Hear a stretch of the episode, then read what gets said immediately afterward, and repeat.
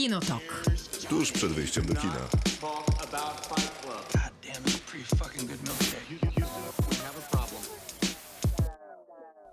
Krzysztof Majewski. Miłosława Bożek. Maciej Stosierski. Jest godzina 22, ciemno jest od prawie całego dnia i wszyscy przechodzimy powoli w fazę REM. No więc w tej fazie głębokiego snu będziemy zajmować się dzisiaj trzema filmami, a przede wszystkim całym mnóstwem filmów na sam początek w ramach cyklu w robocie. Będziemy rozmawiać o filmach romantycznych, o romansach, o scenach romantycznych, wzruszających, pięknych pachnących miłością. Wspaniale. Tak? Tak. To jest jednak w robocie, na które długo czekałaś, przyznaj się. Wydaje mi się, że tam trochę dostałam po zawsze. drodze prezentów. Nie, no prezentów tak, ale to były, wiesz, małe prezenciki, a Tak. teraz jesteśmy na twoich ziemiach. Tak, dlatego to był ugór wybrać jakieś zestawienie. No, no właśnie, bardzo długo szukałem, ale udało mi się znaleźć takie, które nie pojawiło się w mnóstwie głosów od y, słuchaczy, za które serdecznie dziękujemy i chcemy więcej jak zawsze, bo te propozycje są znakomite i trochę udowadniają, że jak tak dalej pójdzie, to nie będziemy mieli co tu robić. No i co? To już jakby koniec, tak? Wiesz Aha. co, porozmawiamy o y, paście włoskiej, będziemy podawać przepisy, no jakoś sobie Bardzo poradzimy. dobrze, to też lubię. Znaczy nie umiem, ale... Ale lubię, Jem. jak my wszyscy. Dzisiaj trzy filmy. No, pewną niespodzianką było to, że druga część Borata tak jakby nagle znikąd się pojawiła na Prime Video. Tak, i rzeczywiście chyba robi dobrą robotę. Znaczy, z tego co słyszałem, to Sasha Baron Cohen chciał, żeby została e, opublikowana w internecie jeszcze przed wyborami w dużo Stanach wcześniej. Zjednoczonych. Więc rzeczywiście tydzień do wyborów został równo, praktycznie, m, pomiędzy Trumpem a Bidenem. I nie wiem, czy Sasha Baron Cohen ma nadzieję, że ten film jakoś zmieni wybory. Może Nie. miałam nadzieję wcześniej, ale teraz trochę późno. No teraz trochę już za późno. Szczególnie, że tam trochę już Amerykanów zagłosowało, ale... 50 ale milionów. tak. Ale kto ma się pośmiać, to, To się, się pośmieje. pośmieje. Kto ma się oburzyć, to się oburzy. Będziemy rozmawiać jeszcze o dwóch filmach dzisiaj. Jednym z nich jest Queen and Slim, który długo odkładaliśmy, bo był trochę takim filmem, który pasował nam do każdego tygodnia, ale często pojawiały się filmy czy seriale, które jakby nam go wypychały i trochę żałuję, bo okazało się, że to jest naprawdę solidne kino. Tak jest, się okazało właśnie tak. I to jest jakby przeciwieństwo tego filmu, którym, o którym też będziemy rozmawiać, czyli Rebeka, która nie jest takim solidnym. Nie, nie mówimy Aż- o filmie z 40 roku Nie. Alfreda Hitchcocka, Nie mówimy. on Który też jest taki e, film adaptował. solidny. Jak na 40, 40 rok, a wydawałoby się, że mógł się zestarzeć, to nie. Nie wiadomo dlaczego Netflix e, chwycił po ten remake. Zwłaszcza, że wziął świetnego reżysera do zrobienia tego filmu, który ma papiery na naprawdę dużo, a zdaje się, że zrobił znacznie mniej niż ma papiery, ale o tym wszystkim będziemy rozmawiać. Zapowiadaliśmy, że będziemy grali muzyką, muzykę piękną, więc tak będzie.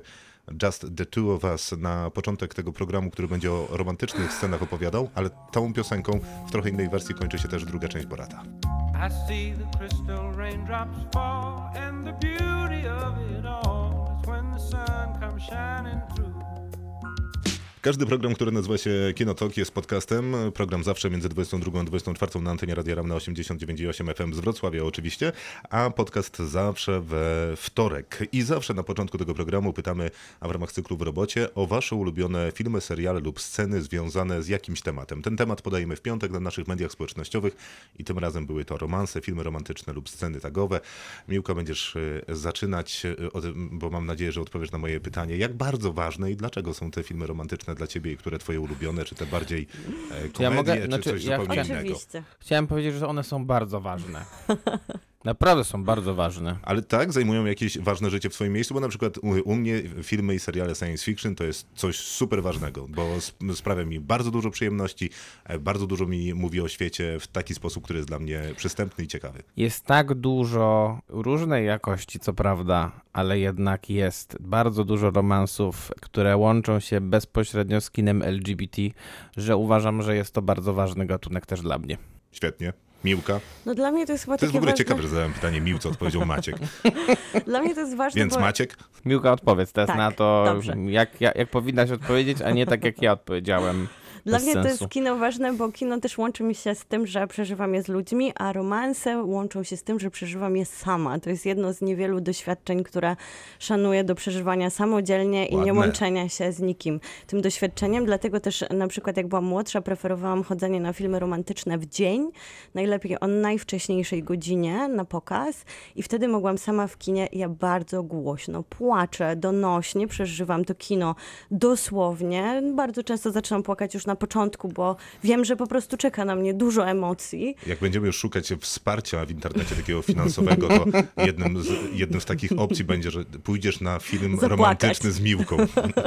Jak już będzie można. Więc wydaje mi się, że to jest takie niesamowite doświadczenie, które, które zostaje dla nas i można się naprawdę nie dzielić i jest to nawet przyjemne niedyskutowanie tego później, przeżywanie tego z chusteczką w taki jesienny, zimowy wieczór samodzielnie, no to jest doświadczenie po prostu no nie mające takiego, nie, nie mające przełożenia na żadne inne filmowe doświadczenie, jak film romantyczny. Ja dosyć podobnie o tym myślę, bo też wydaje mi się, zwłaszcza w tej kategorii niedyskutowania, że no trudno dyskutować z kimś o tym, co go wzrusza, co mu tam topi serce, a co nie. No jak mu topi coś tam, no to ja przecież już nie, nie będę mu udo- udowadniał, że przecież to reżyser kiepski, aktorstwo nie takie, a muzyka to w ogóle Dokładnie. do bani kompletnie. No jak wzrusza, to wzrusza.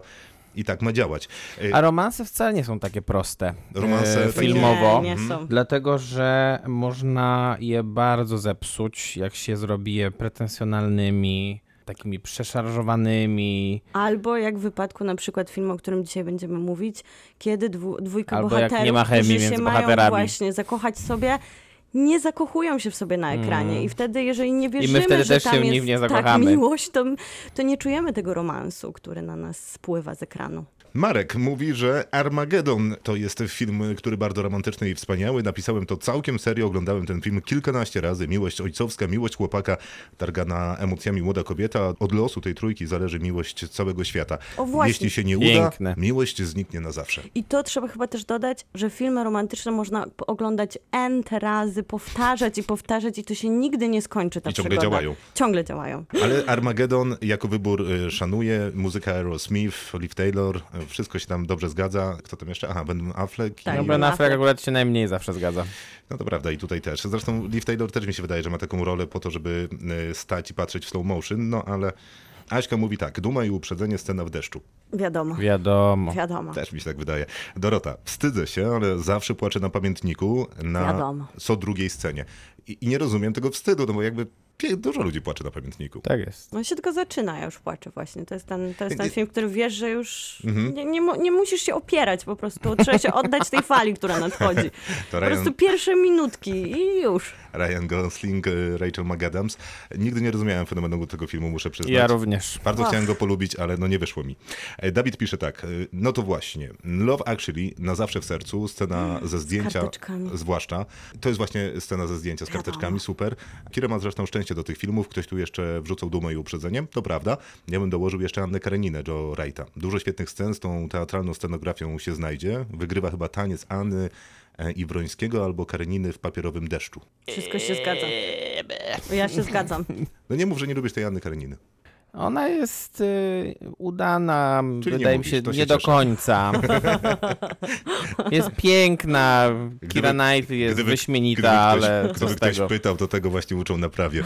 E, Pamiętam, że Joe Wright zanim zatrudnił, y, chyba to był Joe Wright, zanim zatrudnił Kira Knightley do tego filmu, bał się, że jest zbyt atrakcyjna. No to dobrze się bał. To Kira Knightley opowiada tę historię, a później przyjechała na casting i powiedział, a nie, jest spoko.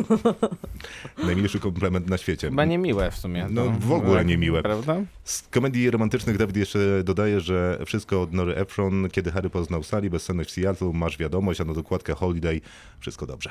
No właśnie, widziałam ostatnio Bezsenność Seattle i zupełnie mnie nie przekonała.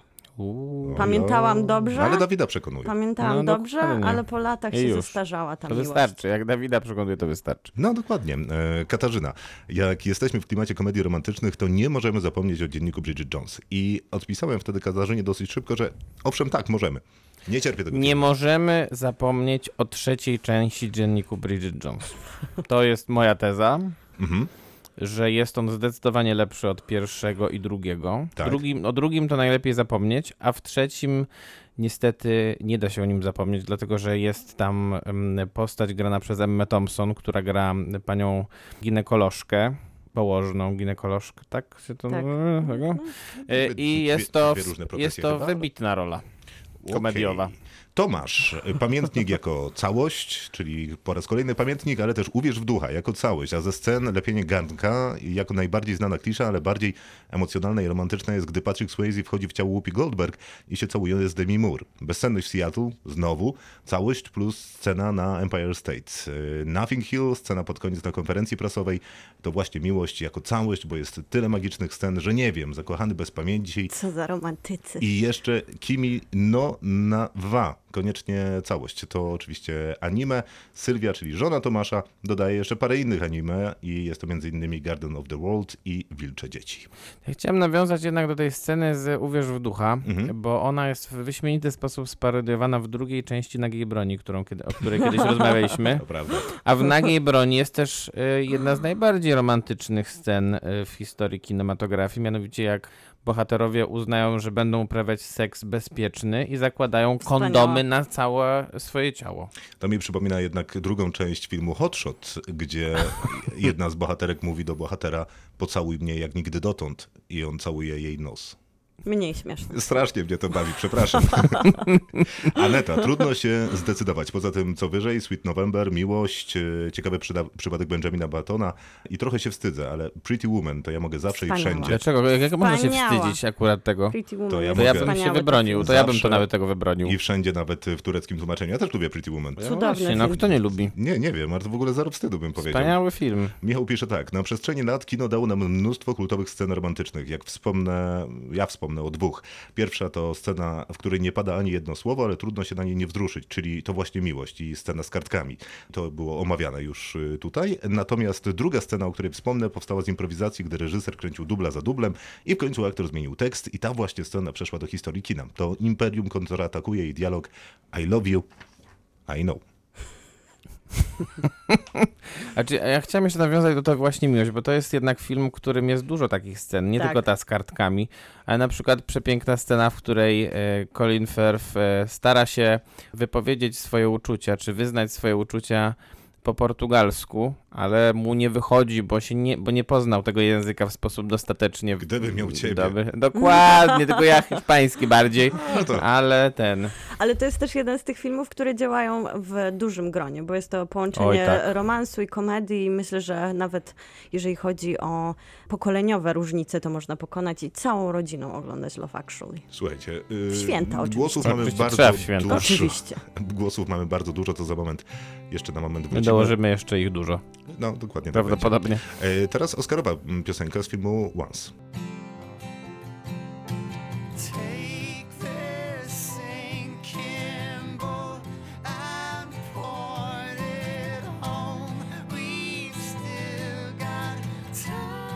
Wracamy do najlepszych filmów romantycznych, seriali romantycznych lub scen tagowych o To był jeden z bardziej romantycznych filmów. Once? Tak. A lubisz Begin Again? Nie. Z Kierą Knightley. Tak, bardzo nie wielokrotnie Ja Dzisiaj. też nie lubię. No, ale Mark Ruffalo, Kira Knightley? Nie działa coś tam. Mark Ruffalo działa. On zawsze działa. Jest coś dziwnie jest- plastikowego w tym filmie. Nie działa on tam. Plastikowego to dobrze? Nie. A, A skąd jednak. taki pomysł? No dobrze, rozumiem. Monika, piękna i bestia. Ta scena pierwsza przyszła mi do głowy. Zawsze zazdrościłam Belle sukienki. Niebieski surdut też wrył mi się w psychikę, a w tle wspaniała scenografia i jedna z najpiękniejszych piosenek wszechczasów, chyba w najlepszym jej wykonaniu. No nie. Nie? Znaczy, tak, bo Monika y, Nie, ja dla, Ma tak od rację. siebie, od siebie, a że propos nie. swoich emocji, ale że ty to nie. Nie, nie. No właśnie, ja w ogóle tak średnio pamiętam Piękną i bestię? tę scenę i jakoś, się, wiesz, nie A mam ciepłych wspomnieniach. Jak no w którym tańczą? tańczą, no. No come on, no to no jak nie pamiętasz? No, pamiętam w Jakąkolwiek z tej- inną scenę pamiętasz z tego filmu poza tą? No widzisz. No widzisz, mało w ciepłej pamięci. Mhm. Bo jeżeli pamiętam jakąś scenę z animacji, bo Monika mówiła o animacji, to pamiętam ją z fabularnej, znaczy aktorskiej wersji tego filmu. No ona nie jest też dobra. No właśnie. A ja myślałam o Ale aktorskiej tych w tym adaptac- momencie. A, nie, nie, no To bo właśnie mi się aktorska nie podoba. no, to chyba ci, niewiele jest takich osób, co się podoba. No właśnie. Hubert pisze, że Telma i Louise, gdy Madsen patrzy w oczy Sarandon. I brawo. No i brawo, naprawdę, naprawdę duże brawo. Czekajcie, miałem jeszcze jakiś świetny głos. Aha, y, tylko mówi, pisze tak. Jeżeli chodzi o sceny, to Jerry Maguire i You Complete Me. Lepiej być nie może i Jack Nicholson mówiący You make me wanna be a better man. Love and Other Drugs i monolog Jake'a pod koniec, no i oczywiście pamiętnik, prawie każda scena z udziałem Noe i Ali. Dorzucę też gracji najgorszą scenę romantyczną w historii, czyli, uwaga, spoiler, więc możemy odczekać chwilę, aż ktoś sobie ściszy radio. Ben Solo i Rey w Gwiezdnych Wojnach Odrodzenie. I- I No i coś w tym jest. ja bym to ubrał w szerszą Jest to, narrację. jest to trafne stwierdzenie. Ja bym to ubrał w szerszą nar- narrację, ponieważ y, Ben Solo i Rey w układzie jeszcze z filmu wcześniej jest szalenie fascynująca i Tak, interesująca. tak, A kończy się Super jest to Karygodnie. napięcie między nimi. Wspaniałe. Tak, tak, bardzo a, a potem jeszcze że psute na początku wszystko. jest Tak, taka, e, kon- takiej konkurencji pomiędzy sobą, Oczywiście później nienawiści, później takiej Trochę dziwnej... jeszcze tej wątków rodzinnych, erotyzacji. który Więc teraz, właśnie... y, jak powiemy, że Ryan Johnson zrobił najlepsze Gwiezdne Wojny z tych nowych, to Ma- pewnie trzy czwarte słuchaczy się wyłączy. nikogo to nie oburza, to jest po prostu prawda. Nie, nie, to, Tak, tak. To bardzo wielu ludzi oburza. Nie, ale to chyba nie tacy, którzy nas słuchają. Myśl... To by zabrzmiało strasznie elitarystycznie i tak em, snobistycznie i w ogóle źle. Znaczy wszystko jest, wszystko jest pod dyskusję, no ale akurat to, To że akurat to nie. Ryan Johnson najlepsze Gwiezdne Wojny, no to faktycznie nie. Stajemy przy tych romansach. Pojawiło Tak. się jeszcze dużo głosów, y, nawet zresztą całe mnóstwo, bo po raz któryś już została powtarzana to właśnie miłość scena z kartkami w drzwiach, kochankowie z Księżyca się pojawili, wszystko z Ryanem Goslingiem. No, bardzo tak, tak, dobrze, żeby, bardzo tak, żeby dobrze. było Bardzo jasne, ostatni Ale co z Mohikanin. Ryanem Wszystko. Goslingiem? Wszystko, Wszystko. wszystko, tam gdzie Wszystko, co występuje Ryan jest z nim, Gosling. jest romantyczne. Kropka, dziękuję. Ostatni Mohikanin, tamte dni, tamte noce i to w zasadzie większość, bo na, na pewno nie wszystko, bo niektóre komentarze mi się gdzieś gubiły i dublowały i powtarzały. Bardzo dziękujemy za wszystkie głosy, wszystkie były wspaniałe. Brawa. Zagramy teraz jeszcze jeden numer, który musi się pojawić, kiedy mówimy o romansach. Coś z Gwiezdnych Wojen? Nie. A? Bardzo ładnie. Brawo. A za moment wrócimy i wskażemy swoje ulubione filmy i sceny romantyczne. Liv Taylor teraz patrzy w dal. W slow motion. Dokładnie. I could stay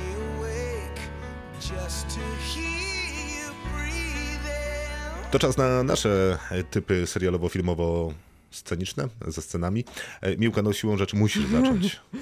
Ja bym chciała zaznaczyć, że najlepsze romanse to są te, które wydaje mi się też narodziły się poza samym ekranem, bo jest dużo historii par, które poznały, znaczy poznały Czekałem się może nie, to. ale zakochały się w sobie kręcąc ze sobą jakiś film, najczęściej romantyczny. Czyli I- teraz sekcja pudelek. Mm, oczywiście, tak, to się w tym mieści. Jednym z moich ulubionych, i to jest co ciekawe produkcja serialowa, ale w ogóle wszystkie Wichrowe Wzgórza, czyli e, Emily Bronte, 47, Kostiumy, Kocham, jest serial z 2009 roku ITV, w którym gra Tom Hardy, Hatcliffe'a. Jest wspaniałym Hatcliffem, on się po prostu cudownie nadaje do tej roli i Charlotte Riley, która jest do dziś jego żoną. Poznali się właśnie, kiedy kręcili ten w sumie dwuodcinkowy, taki epicki serial Wichrowe Wzgórza. No i oczywiście trzeba wspomnieć 92 Ralph Fiennes, również Nie, wspaniały nie trzeba Highfield. wspominać. Nie, nie, nie. To jest absolutnie I- nieakceptowalny film. Absolutnie najgorszy, najgorszy, najgorszy. Ze wspaniałą piosenką i cudowna Andrea Ar- Arnold w 2011 ze swoim czarnoskórym e, Radcliffe'em. Więc w ogóle wracam do Wichrowych Wzgórz co roku, czytam Ale je. ten z Fre- Fiennesem najgorszy, naprawdę najgorszy. Nie, ale Tom Pamiętam Hardy jak studiowałem wspaniały. anglistykę i kazano nam ten film obejrzeć przed jeszcze omawianiem Wichrowych Wzgórz. To może I to dziwny To było wybór. fatalne, to było tak nieznośnie okropne kino. Nie mogę się pod tym podpisać. Ale Ryan Gosling, e, Rachel McAdams też przecież poznał na... Oni też byli parą przez e, wiele lat e, w trakcie kręcenia pamiętnika. I czy pamiętamy saga Zmierzch i początek Christian Stewart jeszcze z Robertem Pattisonem również się poznali przecież na... A to wspaniały jest e, młodzieżowy film. Jaki? Ale saga Zmierzch. Cudowny, wspaniały, romantyczny film. I'm loving it. I chciałam I to też ja jestem wspomnieć... obrońcą Kristen Stewart bez sensu w aniołkach Charlie'ego, nie wiem jeszcze w czym, a ty mówisz, że Saga Zmierz to jest wspaniały Ale film. wspaniała, jeżeli chodzi o romans, który się odgrywał między tą parą, bo oni faktycznie czuć to napięcie między nimi. No i oczywiście zostało mi ukradzony mój ukochany film, do którego wracam no przynajmniej pięć razy rocznie, czyli Duma i Uprzedzenie, ale wszystkie Joe Wrightowe filmy z Kierą Knightley są wspaniałe, bo jeszcze nie była wymieniona Pokuta, która też dobrze działa, chociaż Pokuta jest najlepsza. i jest wspaniałym filmem też Joe To Wrighta. jest ciekawe. To jest film, I- który lubię najmniej. Naprawdę? I No. bardzo młodziutka ym, właśnie. Saoirse Ronan. Sersha. Sersha jako jeszcze takie dziecię i James McAvoy jako tutaj to. W ogóle wszystko praktycznie, co zrobiła. Też jako dziecię. Też, nie, Nie. on już tam nie O jest. nie. Nie opuszczaj Ile mnie. on miał lat? No No młody tyle, był, ile ale nie dziecię. No. Taki dwudziestoparok. Ale Saoirse miała 12. No dobra, no. Młodsze dziecię. I już wtedy była nominowana do Oscara pierwszy raz. I jeszcze bym wspomniała Jane Eyre y, Karego Fukunagi, którym, w którym gra Mia Wasikowska i Fassbender. rewelacyjny I Fassbender film. jest, Jest, jest. wspaniały w roli e, Edwarda e, Rochestera, więc e, polecam. Tam też to napięcie między parą jest. Cudowne też jest Her, przecież jako film, w którym tak naprawdę ta miłość rodzi się pomiędzy aktorem a głosem. Bardzo ciekawa rzecz w ogóle. Interesujące, że ten film nie pojawił się w propozycjach e, waszych, bo no bo to jest taki film, o którym się d- dużo bardzo mówiło i bardzo często się pojawia w najróżniejszych dyskusjach e, filmów szalenie romantycznych, że można się po prostu zakochać w głosie Scarlett Johansson. Zwłaszcza, że tam też mamy ekranową parę, wracając do ploteczka, bo przecież to jest Joaquin Phoenix i Rooney Mara, którzy poznali się właśnie w trakcie produkcji Hair, czyli e. Spike'a. Tak. I Rooney Mara z taką mikrorolą akurat. Ale tam. się tam poznali, tak. Nie został też e, wspomniany film Bliżej, który chyba dzieli publiczność. Ja uważam, że to jest bardzo romantyczne kino z taką mocno hollywoodzką obsadą, ale wiele ludzi nie lubi tego filmu. Pewnie się podpiszecie pod tym, że nie lubicie go. Ja nie lubię. Ja też nie lubię. Przy okazji zaznaczę, że nie lubię też sagi Zmierzch. Maciej, Ja też nie lubię. A ja tylko, ja tylko jeszcze... Myślę, że parę wymieniłaś. E, Maciej, co to będzie za film? A ja mam też Albo serial. więcej niż Mhm. jeden oczywiście. Mhm. Znaczy, bo już mi zabrali nasi słuchacze y, Call Me By Your Name i Lepiej Być Nie Może, chociaż chciałem o tym Lepiej Być Nie Może trochę pogadać, ale uważam, bo wspaniała jest jednak chemia pomiędzy Helen Hunt To prawda. a Jackiem Nicholsonem. Natomiast to wymienia może trochę mniej znane filmy. Daleko od nieba, film Toda Hainesa. Film Todd Haynes to jest pan, którego recenzowaliśmy film dwa tygodnie temu. Tak było. Y, I jest to jedna z najlepszych ról Julianne Moore. Film, w którym ona zakochuje się w swoim czarnoskórym ogrodniku i nie jest to możliwe w czasach, w których odbywa się ten film, jakby toczy się fabuła tego filmu.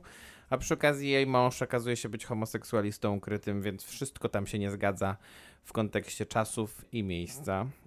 Naprawdę wspaniały, wspaniała rola Julianne Moore. To E, jest film, na którym się płacze dużo. Zdecydowanie tak. Z drugiej strony film, który ciężko może uznać za romans tak do końca, ale z drugiej strony jakby trzon tego filmu to jest jednak romans i to taki pomiędzy takimi nieoczywiście e, e, atrakcyjnymi ludźmi, bo z jednej strony e, twórcą tego romansu jest Paul Giamatti, Mhm. a z drugiej strony jest nią Virginia Madsen, a film się nazywa Bezdroża. I jest to przepiękna komedia Aleksandra Payna o winie, ale też właśnie o tym, w jaki sposób można poznać drugą połówkę już w takim czasie swojego życia, kiedy się tego nie spodziewa człowiek chyba do końca. Y, No i trzeci film, który rekomenduję, tutaj nawiążę do tego, co mówiłem wcześniej, czyli do filmów LGBT. Taki film, który jest zresztą dostępny na e, platformie Outfilm, który się nazywa W jego oczach. To jest brazylijski film, którym chłopcy się poznają w... Jeden z nich jest niewidomy. Nawiązuje się z między innymi bardzo bliska relacja, która tam przeżywa oczywiście różnego rodzaju wzloty i upadki, takie bardzo, bardzo ciepłe coming of age z mądrym morałem. I to moje są rekomendacje. Bardzo dobre Bardzo rekomendacje, to prawda. W Bardzo, przeciwieństwie bardzo. do zeszłego tygodnia, kiedy rekomendowałem Mumię. Co nigdy nie zostanie ci zapomniane. Co więcej, Ale pojawi... nie jeden słuchacz się ucieszył z Tak, tego. dokładnie. Więc Założycie Nie sobie, ma wstydu. założycie sobie wspólny podcast. ja propozycję mam tylko dwie. Jedną, która moim zdaniem nie mieści się w kategorii romantycznej tak do końca, ale świetnie. podoba mi się relacja, która jest tam romansem e, niewątpliwym, e, więc pewnie można było wybrać jakąś scenę i mogłaby być to pewnie scena rozmowy w kawiarni, którą być może zaraz przytoczę. Jest to e, Buntownik z wyboru, film, który w ogóle absolutnie uwielbiam, a jak usłyszałem ostatnio, że Matt Damon i Ben Affleck będą razem Ale to o tym romansie mówisz? o Bo tam był później taki... Ben Affleck i, tak, e, były i takie Matt filmiki Damon? były tworzone Spokojnie można by było stworzyć. miłość. Mhm. Nie, one zostały stworzone, można oglądać. e, Taki aktorski mashup zrobili. Ale nie widziałem, więc mogę w to uwierzyć. Jak zobaczę, to będę też Ale jest widział. tam przecież romans mi- pomiędzy postacią graną przez Mata Damona, a postacią graną przez Mini Driver. Tak, o niej mówię. Mhm. Ale dziękuję. bardzo mnie to, y, y, bardzo jest mi miło, że przypomniałeś. Matt Damon i Ben Affleck y, też słyszałem ostatnio, że mają tworzyć następny scenariusz y, wspólnie, co jest dosyć ekscytującą wiadomością, biorąc pod uwagę, że buntownika z wyboru mogli stworzyć. Stworzyli już. Tak? I kręci Ridley Scott. Więc wszystko jest super. No, to naprawdę jest super. Mm. To jest najbardziej Oj, tak. super. Naj- Tak, je, tak jest. Ło, to są dobre czekamy, informacje. czekamy. Mm.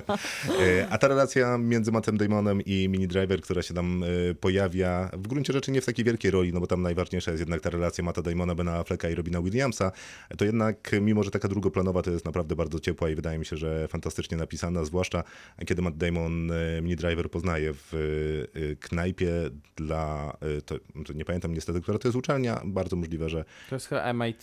to jest Też chyba mi się tak MIT. w każdym razie któraś y, y, bluszczowa y, uczelnia w Stanach Zjednoczonych i on tam staje właśnie w obronie Bena Afflecka, który najpierw próbuje Skyler podewer- poderwać, a następnie zostaje mm, y, taką ni- niby erudycją, ale taką pełną buty i generalnego hamstwa e, przytłoczony przez jednego z studentów MIT, a następnie Matt Damon, który gra tam generalnie geniusza, Matematycznego. ma tam, a jak się, generalnie ma pamięć fotograficzną, Znaczy, tak, więc tak. ogólnego geniusza. E, Zawala go absolutną jakąś e, miazgą informacji, na koniec mówiąc mu, że e, płacisz za to 30 czy tam 50 tysięcy dolarów rocznie, e, żeby zdobyć wiedzę wartą wejścia do biblioteki, e, co ja robię.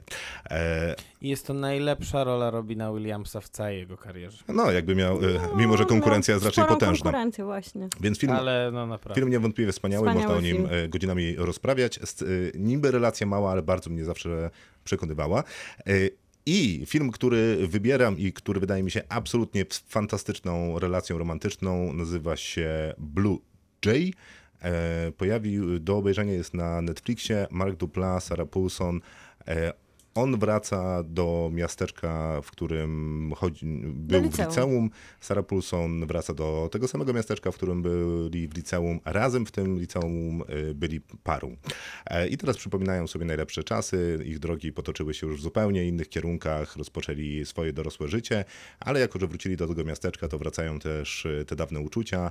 Jest tam mnóstwo takich scenek, które oni aranżują z przeszłości. Bardzo e, e, oparty na sentymencie film. W tle autentyczny. bardzo autentyczny. Taki, w sensie tak- od razu można tak się w nich zakochać. Mówisz, no matko, co za idealna para. A z drugiej strony też tak sobie wyobrażasz tle- spotkanie z Aksem e, w- z liceum, że tak mogłoby wy wyglądać. Znaczy na pewno marzysz o tym, żeby tak to wyglądało i e, przypominasz sobie, kto tam był w liceum, z kim mogłabyś się teraz spotkać.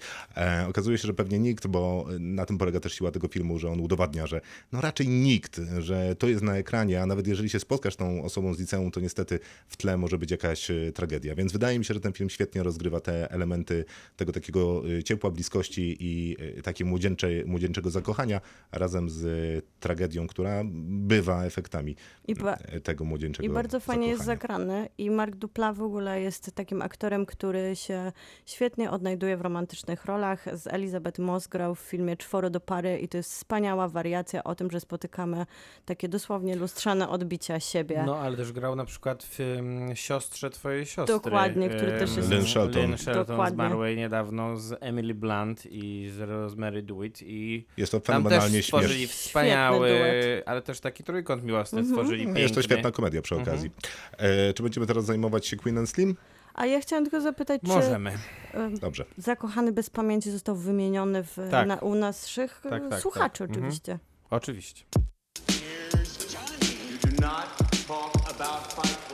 Kinotok. Film. Przed momentem muzyka z Queen and Slim, które będziemy recenzować teraz, to było Soul System, Bilal i Rafał Sadiq. Bardzo to było ładne. Blood Orange odpowiadał za muzykę. W sumie taki był pomysł e, twórczyni, reżyserki, że chciałaby mieć czarnego kompozytora, który potrafi żyć między muzyką klasyczną, hip-hopem i aktualnym popem. No więc wybór tych piosenek, które w filmie się pojawiają jest znakomity. To już na sam początek możemy powiedzieć na pewno, przynajmniej od siebie mogę tyle powiedzieć, że świetnie mnie bawiła muzyka, zwłaszcza, że tam jest trochę takich muzycznych żartów, o których myślę, że sobie jeszcze opowiemy. Tak, myślę, że muzyka tutaj świetnie też kontekst nadaje. E, Film jest bardzo prosty, e, wręcz brutalnie prosty, bo opowiada historię, w której e, na pierwszej randce Queen i Slima dzieją się rzeczy nieoczekiwane. Zaczyna się od takiej restauracji, trochę w cudzysłowie, bo pewnie byśmy powiedzieli, że to jest miejsce, w którym się je i być może nawet całą noc. Taki chyba diner, Dokładnie. Mm. Taki gdzie się amerykański. je głównie kanapki pewnie I śniadanie burgery, przez cały, cały i dzień. kawę, I się, do, i I kawę się dolewa tak bez przerwy. Tak. Bardzo amerykańskie przelewówki miejsce. takiej. Tak, tak. Mhm. Wszystko się zgadza, ale też e, dowiadujemy się z filmu, dlaczego akurat tam są. e, I w zasadzie to randka jest mocno niezręczna i jakoś specjalnie dobrze nie idzie. E, To nic- jest też taka ad hoc chyba i zupełnie nietypowa, bo po prostu chyba dziewczynie się nudziło wieczorem i napisała do człowieka. Źle się chyba i miała spotkali. Ona miała potrzebę tak, żeby nie spędzić tego nie, wieczoru nie sama. samemu, tak. Tak. Więc a spotkali się z przez- aplikacji. Tak jest. Y, Aplikacji randkowej, co to jest znana i rozpoznawalna. Y, I się spotkali, a następnie wsiedli w samochód. On miał ją odwieźć y, do domu, licząc na coś więcej. Ona chciała być odwieziona Szybko do mu domu. i- powiedziała, że nie- i nie ma absolutnie na nic co więcej. liczyć. No i niestety się pojawił policjant. Tak. y, Co jest ważne, nasi bohaterowie są czarnoskórzy, więc A kiedy pojawia się policja, nie. to czujemy napływające napięcie i dyskomfort. No więc ta scena wygląda tak jak scena z koszmaru, jest świetnie napisana i świetnie zbudowana, bo wszystko, co możemy sobie wyobrazić o takim niewłaściwym, złym, karygodnym, łamiącym wszelkie przepisy i prawa zatrzymaniu przez białego policjanta dwójki Afroamerykanów, to w tej scenie się wydarza. Dokładnie. E, Sytuacja jest... I szybko eskaluje. Tak jest, sytuacja eskaluje, policjant wyciąga broń, e, Queen zostaje postrzelona, a następnie w wyniku szarpaniny policjant zostaje zastrzelony ze swojego własnego pistoletu przez Slima.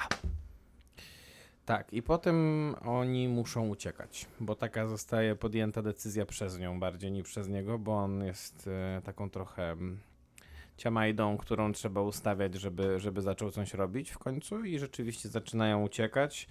E, No i po drodze z jednej strony spotykają dużo takich kolorowych postaci, a z drugiej strony e, cały czas media o nich informują i narasta pewnego rodzaju kult tych postaci e, wśród e, afroamerykańskiej społeczności w wielu stanach, przez które przejeżdżają, bo to jest taki też e, film drogi trochę. Mm, Zdecydowanie, no bo w Bardzo. zasadzie cały czas jadą kolejnymi samochodami. Tak, no i, no i, no i ważny, kolejnymi jest, stanami. ważny jest ten element właśnie tego kultu, który narasta, bo oni otrzymują w bardzo wielu miejscach e, bardzo zaskakującą pomoc. e, To w ogóle mi się bardzo kojarzyło y, z tym, trochę tym, jak działała kolej podziemna, że oni jechali Dokładnie. z miejsca na miejsce, gdzie otrzymywali pomoc po to, żeby z tego miejsca dojechać na to następne miejsce.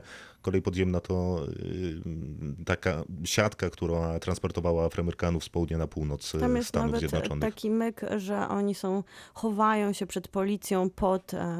No, łóżkiem. pod, Pod- pod nawet łóżkiem, ale pod, podłogą. Pod podłogą, Pod więc podłogą to jest już łóżka, takie tak. bardzo od, odnoszące się do tego, jak działa kolej, kolej podziemna i to, że wielu mieszkańców, które pomagało i to nie byli tylko czarni, czasami też właśnie udzielali się, a nawet częściej biali, jak jest w tym wypadku, miało takie skrytki, w których można było przetrzymywać e, no, tych uchodźców, tych, którzy starali się przedostać między Stanami, a to też jest tu ładnie pokazane, bo pokazane jak wielka Ameryka jest i jak różne nastroje panują, bo scena ta kulminacyjna na początku dzieje się w śniegu, a następnie przenosimy się z bohaterami do słonecznych części Ameryki, gdzie Na Florydę. tak, zrzucają kurtki, a pojawiają się dziewczyny w strojach kąpielowych i przypominamy sobie, że Stany Zjednoczone to jest ogromny kraj, po którym można się faktycznie nieskończenie przemieszczać, aż dojdzie się do tego punktu właśnie, do tego celu, do którego zmierzają nasi bohaterowie. Slim to Daniel Kaluuya, którego znamy z co najmniej paru filmów y, Marvela, chociażby z Czarnej Pantery, ale też z Avengersów. Ale a- też z głównie z Get Out. Dokładnie. ale też głównie z Get Out, a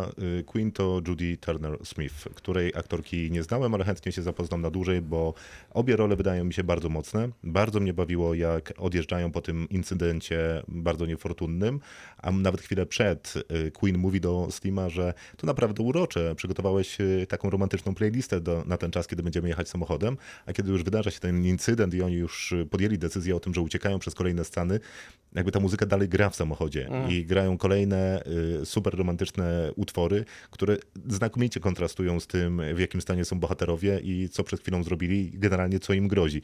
A więc to miałem na myśli mówiąc, że jest tu trochę zabawy muzyką i jest to naprawdę całkiem fajnie y, pomyślane. Jo Judy Turner-Smith e, nie grała w sumie wcześniej praktycznie nigdzie. Ona miała takie mikrorulki serialowe i filmowe, więc to jest tak naprawdę taki jej większy debiut i od razu w pierwszym planie, ale sprawdza się, wydaje mi się, cudownie. Zwłaszcza chyba działa to na zestawieniu duetu, bo to po prostu jest to, o czym rozmawialiśmy w kontekście filmów romantycznych. Między tą parą jest niesamowita chemia, która rozgrywa się na początku na zasadzie takiego odpychania się, ciągłej kłótni, napięć. Wiadomo, weryfikują je też sytuacja, w której znajdują się nasi bohaterowie, ale od początku widzimy, że to są raczej dwie przeciwne jednostki i tak jak już No wspomniane było, tak, cichy. raczej ta randka nie była udana na początku, Mm. więc nie było tutaj potencjału na romans, a sytuacja spycha tę dwójkę do takiego trochę wspólnego przetrwania, które budzi pomiędzy nimi emocje i te emocje są bardzo autentyczne i wibrują wręcz i wydaje mi się, że ciekawe. właśnie ten, Mhm. ten film pcha ten duet i to, co się dzieje między nimi, nie, nie do końca cała ta historia, która jest ważna tutaj, ale tak naprawdę oni trzymają nas przy ekranie. Znaczy, bardzo mi się podobały dwie rzeczy. Znaczy, zauważam dwie rzeczy, z czego jedna bardzo mi się podobała. Bardzo mi się podoba to, jak sprytnie scenariusz rozpisuje tę relację, bo tak jak mówisz, to jest randka, która jest nieudana i trudno po niej czegokolwiek więcej oczekiwać, ale jakby przez to, w jakiej skrajnej sytuacji się znaleźli, są trochę skazani na siebie i poznawanie Idą się si- siłą rzeczy, to swoją drogą, że idą na drugą randkę, ale nawet zanim pójdą na tę drugą randkę, pojawiają się e, w ich relacji takie rzeczy, które pojawiają się w tych młodych związkach, które być może zaczęły ze sobą mieszkać, być może nawet za szybko, e, czyli zaczynają się trochę uczyć siebie i okazuje się, że postać grana przez Daniela Kaluuya e, głośno je. E, Jest to dosyć zabawne, bo mnie też strasznie wnerwia, jak ktoś głośno je e, i to są takie drobnostki, które zauważa się mm, w związkach i fajnie, że scenarzyści też to zauważają, bo to nadaje naprawdę znakomitej głębi tym dwóm postaciom, które Amerykę przemierzają i mimo, że cały czas wisi nad nimi ten miecz y, prawa, powiedzmy, e, to jednak e, no, bez trudu się człowiek odnajduje w tym, że no okej, no jakby druga randka i idziemy potańczyć, wszystko jest okej. Jednak przeraźliwie smutne jest to, w jaki sposób pokazana jest ten film. Poza tym, że jest takim romansem, rzeczywiście pokazuje, w jaki sposób e, postrzegana jest społeczność afroamerykańska w różnych miejscach Stanów Zjednoczonych.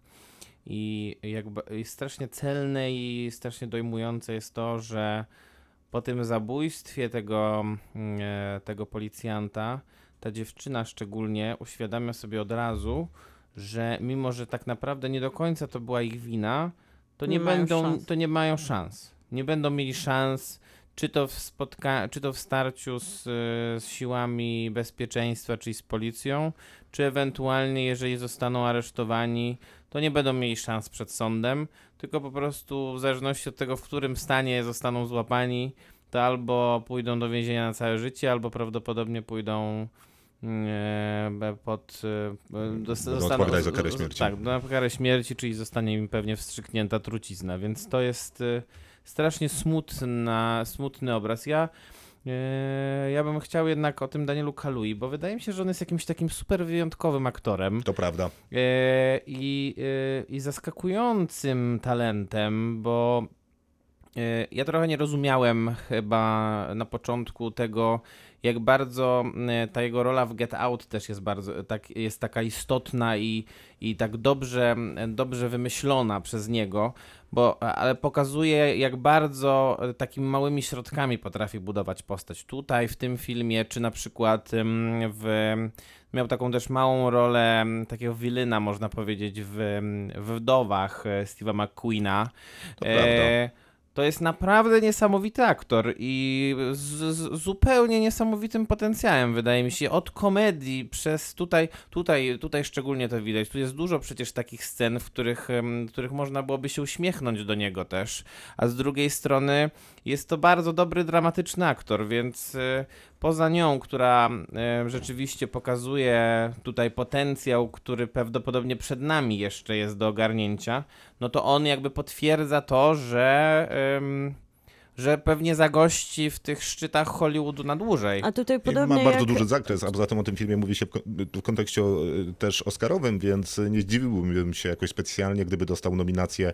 Nie wiem, za którą ro- rolę to jest zawsze problem w wypadku Akademii, czy to będzie pierwsza czy drugoplanowa, ale gdzieś go tam będzie można na pewno upychać. A tu podobnie jak u Jordana Pila, on nie jest tak naprawdę, ten jego bohater Slim, nie jest tak bardzo rozpisany, nie wiemy o nim za wiele, trochę więcej dowiadujemy się gdzieś po drodze o bohaterce. Tak, tak. A Bo on poznajemy tak, jej Tak, rodzinę. poznajemy jej kontekst rodzinny, problemy, te nawarstwiające się, które gdzieś wychodzą po czasie, bo jest to też taki trochę w tle dramat rodzinny, a on nie jest tak zbudowany Mhm. mocno, ale on niesamowicie wygrywa siebie, dodając tak, tak. takiej, takiej krwi e, swojemu bohaterowi, cielesności i opowieści, Znaczy- kiedy tak naprawdę nie komentuje, jaki jest jego kontekst. Wiemy, że on miał dobrą rodzinę, że jego komentuje ojciec raz go jego kocha. kontekst i komentuje raz tylko kontekst swój rodzinny. Jak dzwoni do swojego, tak, do tak. swojego ojca, jest to przerażająco taka mm, dotykająca głęb- wewnętrznie scena. Taka rzeczywiście bardzo emocjonalna.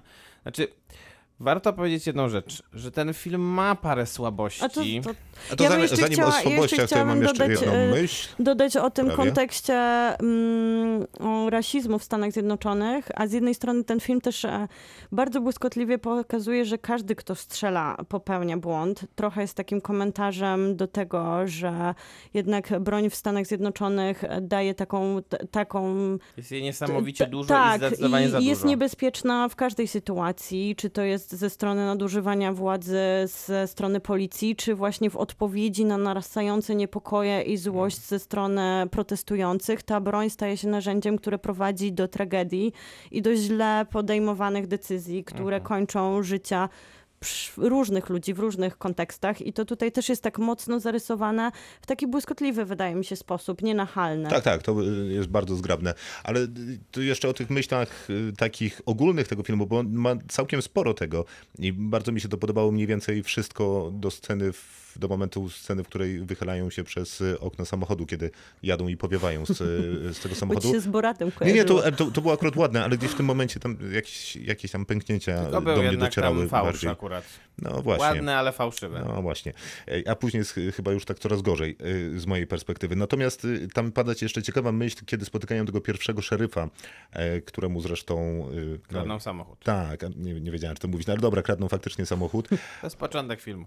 Tak też mi się wydaje. I kiedy się z nim rozstają, to mówią, że y, i kiedy Slim się waha jeszcze, co robić, to ona pyta, czy chce, chce zostać niewolnikiem systemu. E, I on mówi, że nie, nie chce i odjeżdżają ostatecznie i to jest trochę o tej świadomości tego ż- popełnienia czynu i momentu odpowiedzialności, że w momencie popełnienia tego czynu oni już zosta- mają już wyrok, nie będzie procesu, nie? Wyrok Tak, jest tak. jasny. E, I to jest dosyć ciekawe, bo e, zdaje się, że reżyserka ma taki pomysł na tę ucieczkę przed e, prawem, też jako ucieczkę przed systemem i e, udowadnia, jak dużo wolności mu taka ucieczka może dać, bo oni chyba faktycznie, co udowadnia ta scena wychylania się z samochodu w jakiś sposób, odnajdują tę taką wolność, którą odnajduje też Thelma i Louise, która była dzisiaj wspominana przy okazji romansów. E, Nie jestem pewien, czy robi ten film to autentycznie. Wydaje mi się, że to jest ciekawa myśl pom- pomiędzy tymi Robi wszystkimi na pewno innymi. efektownie. Tak, Tak, pomiędzy wszystkimi innymi, które tam upycha. Queen and Slim, o którym długo porozmawialiśmy, jeszcze momencik y, tylko podsumowania. Melina Matsukas, No to reżyserka, o której jakoś zupełnie nie powiedzieliśmy, e, a to też debiutantka, która wcześniej robiła dużo klipów wideo chociażby, więc być może ta... I widać. I to widać. No właśnie, może dlatego ta chyba- muzyka tak siedzi dobrze w tym filmie. Ale z drugiej strony wydaje mi się, że przez to są też niektóre dłużyzny, bo film jest trochę za długi, trochę takich elementów jak drony, które ciągle nam pokazują. Amerykę i że jesteśmy w drodze, i jaka ona jest rozległa i piękna, albo właśnie to, o czym rozmawialiśmy trochę poza anteną z Maćkiem, No jest czyli taką jedna fatalna scena w tym filmie, co najmniej. Scenę. Bo jest ta Mhm. scena, e, w której mm, główni bohaterowie mm, uprawiają seks w samochodzie. I jest ona połączona ze sceną jakiegoś takiego protestu w, jakimś miejsc, w jakiejś miejscowości. e, w której już byli.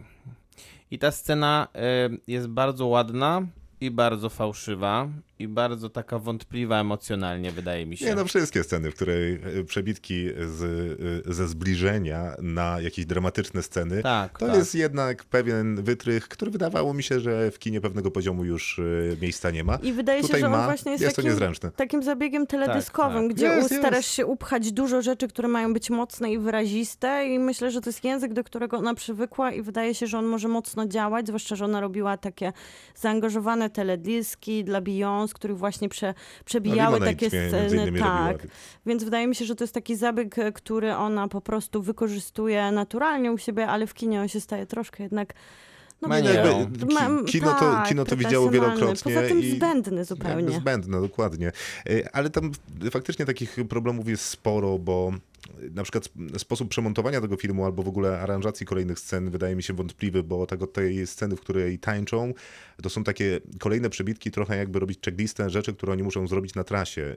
I- jakby brakuje takiego naturalnego rytmu, który ma film, czyli no nie wiem, coś się dzieje, trochę rozmawiamy, coś się dzieje, trochę rozmawiamy, albo cokolwiek innego, E, a tutaj e, zaraz po tym jak tańczą jest jakby cięcie do tego, że zatrzymują samochód po to, żeby jeździć na koniach na oklep, co wydaje mi się następnym taką teledyskową kliszą, a zaraz później mamy awarię samochodu, żeby wprowadzić kolejnego bohatera. No i jakby widać nici, którymi szyty jest ten film, e, a to trochę niedobrze, bo ten ścieg jest trochę za luźny, a i, i trochę ta nitka wyłazi. I, i, i, I to jest pewna jakaś taka niezręczność debiutantki, e, mi się wydaje, E, bo z jednej strony tam jest dużo takiej autentyczności, być może pewnej mądrości w scenariuszu i też mi się wydaje, że reżyserka ma dobre podejście do tematu, ale wydaje mi się, że no po prostu brakuje doświadczenia mm, trochę jeszcze. Wydaje mi się też, że za dużo jest tu elementów jednak w tej podróży, które muszą, tak jak trochę mówisz, odhaczyć Mhm, bohaterowie. trochę za dużo się tam dzieje. Nie? A z drugiej strony ma niesamowitą wi- siłę w tym, jak poprowadziła tę dwójkę aktorów. No chyba, że oni są tak wyjątkowo dobrzy, że to się im udało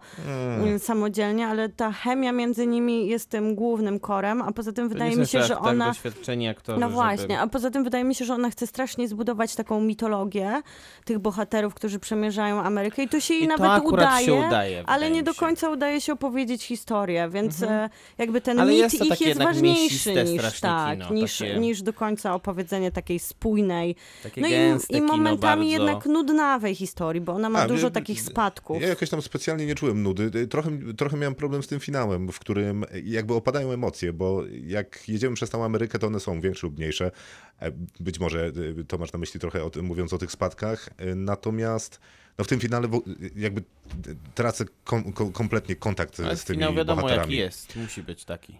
Nie może być innego. No ja wiem, ale to, to jakby ta dramaturgia powinna jakoś tam, nie wiem, no, wyzianać z tego ekranu, bo na przykład ta pierwsza scena, kiedy zatrzymuje ich ten policjant, moim zdaniem jest świetnie napisana i wyreżyserowana i w ogóle zaaranżowana, bo ja tam miałem bardzo dużo emocji, mimo że jakby prawie byłem pewny, że wiem, co się zdarzy, zresztą chyba wiedziałem, bo gdzieś słyszałem, jak ktoś opowiadał o tym filmie, e, a jednak no jest tam gęsto, jest tam mocno, a No w tak, bo tam, bo tam są bardzo. takie jakieś, takie, jakieś takie świecidełka, jak, jak ja to Tak, nazywam, tak, narracyjne, tak, tak, że tak. musimy zrobić w slow motion, musimy zrobić, żeby było ładnie. Z tego drona jeszcze tak. trochę. Te teledyski, które tutaj trochę budują taką sekwencyjność, że mamy film poskładany ze scen, No ale to a są po decyzje są- narracyjne reżyserki, Tak. która po prostu podjęła błędne, Tak się wydaje. ale to się może zdarzyć taki, Oceniasz, Maciej? w takim... Ja daję 8 gwiazdek. Ja też daję 8. ja daję 7. To był film Queen and Slim. Do zobaczenia jest y, w co najmniej kilku Wszędzie, miejscach, więc bez żadnego Tak, e, na problemu. pięć. Poza tymi miejscami, które z reguły się subskrybuje, tak powiedzmy. Tak, dokładnie. Kinotok. Film. No to czas na Rebekę. Dużo y, można było w sieci poczytać o tym filmie przez y, ostatnie dni, no bo niedawno premiera na Netflixie, sporo osób do filmu sięgnęło, sporo osób e, obejrzało. Ben Whitley y, reżyseruje, a to jest reżyser, którego ja lubię. Jego chociażby High Rise. High Rise, dziękuję, bo chciałem powiedzieć High Score, e, a to serial z Netflixa. Jego High Rise lubię bardzo, być może też e, z powodów takich architektonicznych, ale wydaje mi się, że to jest po prostu ciekawy film i ciekawy reżyser, który jakby nie boi się y, bawić filmem i ma dużo odwagi w sobie. I to jest wręcz niepoważne, że Tego nie widać. z Bena Whitleya ja w tym filmie Rebeka nic No nie, nie ma widzę. go tu. Nie ma. Nie, ja myślę, że jednak Netflix go zastąpił swoim teraz e, głównym reżyserem, Ryan Murphy. Ryanem Murphym i podpisał jego nazwiskiem, bo trochę to wygląda jak taka Zapłacił mu produkcja. tylko za nazwisko. Tak, tak, za to, żeby, żeby jednak nie wszystko wychodziło spod ręki Ryana Murphy'ego, ale Ale tak, Tak to niedługo trochę będzie wygląda. kolejny film, więc Dyrektor artystyczny, czekamy. dyrektor artystyczny Netflixa Ryan Murphy, tak będzie się przedstawiał niedługo. E, to film, który w 40 roku Alfred Hitchcock już adaptował, bo to z kolei adaptacja. tak. Adaptacja powieści, która opowiada generalnie o mm, człowieku, który się nazywa Maxim de Winter. Jego gra tutaj Armie Hammer, a w 40 Sir Laurence Olivier. I on e, jest człowiekiem, który stracił żonę. Nie do końca wiadomo w jakich okolicznościach na samym początku. ale wiemy, że w tragicznych. w tragicznych i nie może zapomnieć Nie i może. po prostu dramat jeden wielki. No i spotyka em, e, jakąś e, e, pada, nazw- pada imię Nie, tej w, dziewczyny w tej Rebece 2020, czyli Netflixowej, ani razu nie pada. i tak samo imię. jest chyba w 40 roku, bo jak się spra- spojrzy chociażby na e, opis ob- obsady, to jest napisane Second Lady the Winter, Tak. więc, e, więc tutaj mamy taką sytuację i on gra tutaj Lily James em, i y, ten romans jakby w pewnym sensie e, ma ona ma zastąpić tą starą Mrs. De Winter, która, która, która miała na imię Rebecca. Ale jest to też pewnego rodzaju mezalians, bo on jest bardzo bogaty, ona jest taką, Ona jest jakąś taką... taką zubożałą. W sumie nie jest do końca podany jej status, ale na pewno wiemy, że jest z niższego statusu, bo ona jest panią do towarzystwa innej eleganckiej pani, której po prostu ma zapewniać... Eleganckiej, to mnie przesadza. No, ale W, bogatej. jej- w jej Zamożnej. odczuciach tak, na jest, bardzo jest zadowolona z siebie ta pani, Zamożnej. którą gra z kolei aktorka e, Andout, znana z opowieści podręcznej, Tak, między albo innymi. z wielu seriali, a BoJack Horseman wyjątkowo naśmiewał się z tej aktorki tak e, w uroczy sposób cały czas ona wracała, jako ona, wszystkich prześladując. No więc mamy taki całkiem ładny układ, bo jesteśmy w czasach, które ładne i ludzie ładnie się ubierali i wszystko niby powinno być w porządku, bo mamy przecież e, dobrą e, literaturę w tle, mamy świetnego, legendarnego reżysera e, w tle, no a jeżeli To ktoś... zawsze jest problem chyba. To zawsze jest problem, no ale zawsze wychodzę z założenia, że jeżeli ktoś to robi, to ma na to jakiś pomysł. I z reguły ten pomysł jakiś jest, z wykonaniem bywa różnie. Lily Jace, Armie Hammer poznają się w pięknych okolicznościach, niestety... Monte Carlo. Monte Carlo, dokładnie. To tam zawsze chyba musi być romans. Dokładnie, No to- romans i pieniądze. po- romans i i hazard. pieniądze. Ktoś po to zbudował Monte Carlo. E, I Lily James i Armie Hammer e, zaczynają się poznawać coraz bardziej. Lily James kłamie swojej właśnie pracodawczyni, było nie było, że chodzi na lekcję ten- tenisa, kiedy ona choruje, a tymczasem romans z Armiem Hammerem, czyli Maximem de Winter trwa. I to jest dosyć interesujące, bo ten Maxim de Winter jest taki obrzydliwie bogaty, że dwór ma e, przekazywany z ojca na syna od e, setek lat, a ten dwór taki wielki i taki piękny, że o matko i zachwyt. I ile tam obrazów i, I w ogóle wszystko. wszystkiego. Wszystkiego. Srebrnych I przekazany przez, hen, od, przez Henryka Hen, VIII. hen. To jest, to jest w zasadzie naj, jedno z najważniejszych informacji, jaka jest w tym y, filmie. I, I to jest taka trochę rzecz, z którą ja nie bardzo wiedziałem, co robić, bo nawet dosyć przyjemnie mi się oglądał ten czas, kiedy oni jeszcze byli w tym y, ciepłym miejscu. Monte Carlo.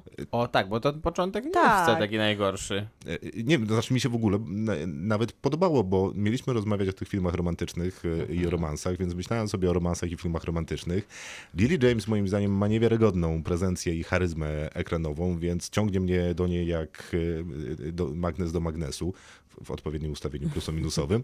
E, A Armie Hammer naprawdę dobrze wyglądał w tym, co na sobie nosił, więc jakby wszystko było okej. No tak, tylko że może ten początek jest taki zapowiadający jakieś emocje, które będą nas niosły przez całą tą opowieść, ale jednak wyjeżdżając z Monte Carlo pozostawiają te emocje w słońcu i, i związek powinien kwitnąć raczej, znaczy dobra, Nie opowieść nie jest taka, żeby on rozkwitał, ale na Nie. pewno jest taka, żeby niósł emocje i na pewno jest taka, żeby te emocje też były głównie między dwójką bohaterów, bo chociaż pomiędzy nimi cień Rebeki, czyli właśnie nieżyjącej już żony, która i w oryginale, i w powieści, i w filmie Hitchcocka, i tutaj, chociaż tutaj po raz pierwszy dosłownie, i tutaj Netflix pokazuje, że nie traktuje poważnie swoich widzów, ponieważ w oryginale u Hitchcocka Rebeka nigdy się nie pojawia i dzięki temu ta tajemnicza kobieta, która dzieli tą nową, zakochaną parę, cały czas pozostaje w naszej wyobraźni. My sobie ją tylko wyobrażamy, jaka ona musiała być piękna, jaka musiała być egzaltowana. A czy tutaj była... jednak z- A tutaj ona w pierwszej ją... scenie jest na, na, narzucona nam już jako takie, takie cielesne wręcz No wyobrażenie taki tej... duch w, czer- tak. czerwo- w czerwonej sukience. Ale jest- ona chyba twarzy nie pokazuje. Nie, Nie, nie, nie, nie. zawsze jest Ale jednak tyłem. jest ta że- czerwona sukienka. przegapiłem, no jest czerwona sukienka. I długie czarne włosy i to wszystko jest takie jednak już dosłowne. I też e, to jest ten element, który różni od oryginału, to, że tutaj trochę jest taka zabawa w duchy, lunatykowanie, Trochę trochę, horroru trochę takiego. horroru Bo jest tak, że- elżbietańskiego, bo ten wielki Żeby dom. tylko osadzić wszystkich słuchaczy w jednym miejscu, y, czyli mniej więcej w tym filmie, bo Lily James, y, czyli pani De Winter i Maxim De Winter Druga. nazywają się De Winter, dlatego że, on, y, że Armie Hammer oświadcza się Lily James i zostają mężem i żoną i wyjeżdżają do tego wspaniałego miejsca, w którym ten duch Rebeki faktycznie zaczyna się pojawiać w ich rozmowach, ale także rozmowach z tamtejszą służbą, której taką najostrzejszą i najjaśniejszą przedstawicielką jest pani Danvers. E, I w ogóle wydaje się to całkiem super pomysł na film, bo Armie Hammer też będzie się nieco zmieniał i będzie nieco zmieniał relacje z swoją nową panią De Winter, ponieważ najpierw była taka cie- ciepła, słoneczna, bajkowa i te wszystkie I ujęcia ala Ryan Murphy faktycznie tam działały A nieźle. potem nagle go nie ma. A potem nagle go nie ma, bo zajmuje się domem, bo załatwia jakieś sprawy, bo złości się na to, że ktoś wspomniał w jakimś kontekście Rebekę. No i E, bywa właśnie zastanawiam się podobno ma wtedy- wielki temperament i ma być opryskliwy, ale jakoś mu to nie wychodzi Kto, kto, szczególnie. kto? No Herbie No, Hammer. e, no pan W sensie- domu cały czas, jest, e, cały czas jest straszona nowa żona, że czy już doświadczyłaś ataki agresji swojego nowego męża, tylko że nie dostajemy jednak na ekranie ataków agresji. Jakieś takie złostki dostajemy, te emocje A, no ale są... to, to jest gra, którą pani Danvers y, toczy z nową panią De Winter.